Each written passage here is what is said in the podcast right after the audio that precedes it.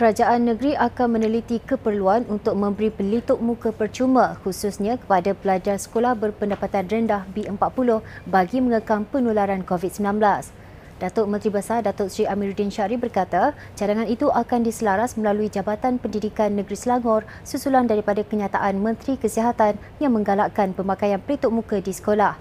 Beliau menyambut baik dan mengalu-alukan langkah berjaga-jaga yang dibuat kerajaan.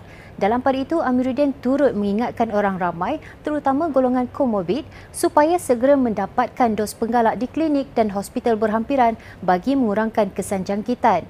Beliau berkata demikian ketika ditemui selepas menghadiri Majlis Rumah Terbuka Aidilfitri Anjuran Permodalan Negeri Selangor Berhad PNSB di Pusat Konvensyen Majlis Bandaraya Shah Alam MBSA semalam telah terbukti alhamdulillah dos-dos uh, vaksin mampu untuk menampan sedikit uh, kesan ataupun mengurangkan kesan uh, daripada uh, COVID-19. Sebenarnya walaupun dihidapi ataupun menghidapi penyakit COVID-19 tapi majoriti kes yang kita dapati uh, mutakhir ini dalam tempoh uh, 6 bulan, 7 bulan ataupun setahun ke belakang ini adalah kes-kes pada stage 3 dan ke bawah maknanya satu, dua dan tiga tidak perlukan uh, proses untuk dibawa ke hospital dan sebagainya hanya perlukan pengasingan. Dan kita akan teliti apa yang perlu dibantukan. Saya akan hubungi jawatan pendidikan kalau ada perlu sokongan untuk anak-anak yang kurang pendapatan dan sebagainya mungkin kita boleh boleh tengok apa yang mampu untuk kita bantu untuk anak-anak sekolah ni.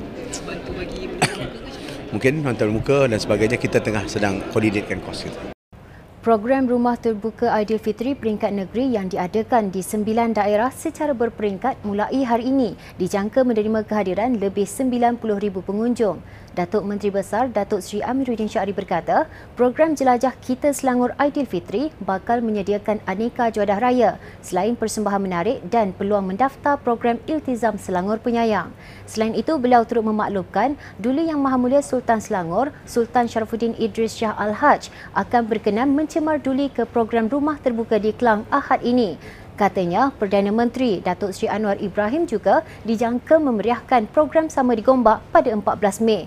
Beliau berkata demikian selepas menghadiri Majlis Rumah Terbuka Aidilfitri Anjuran Permodalan Negeri Selangor Berhad PNSB di Pusat Konvensyen Majlis Bandaraya Shah Alam MBSA semalam.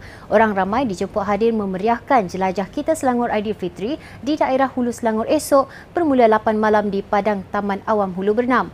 Pengunjung bakal dihiburkan dengan persembahan artis jemputan JJ dan Iman Troy di samping menikmati pelbagai juadah menarik.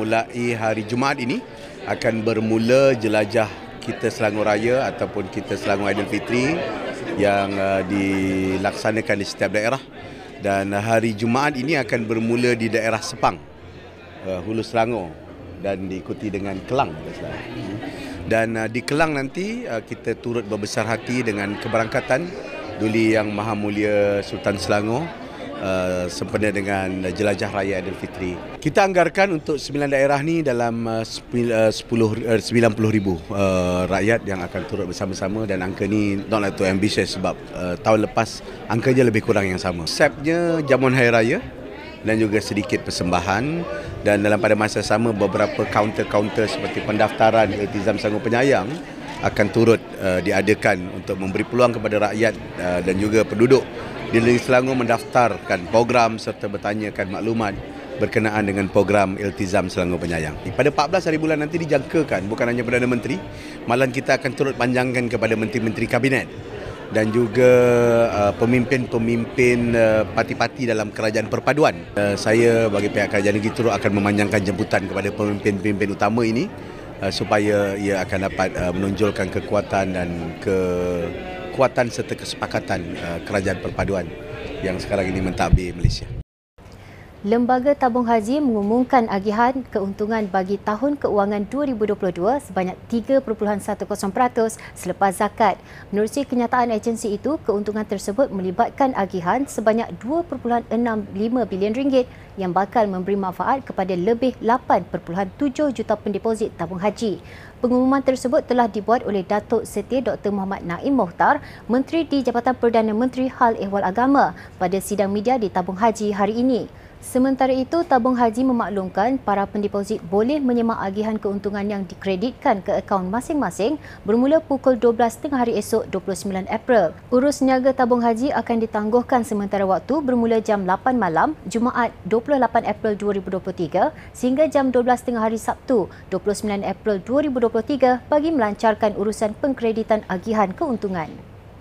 Sekian semasa hari ini, terus layari platform digital kami dengan carian media Selangor dan Selangor TV.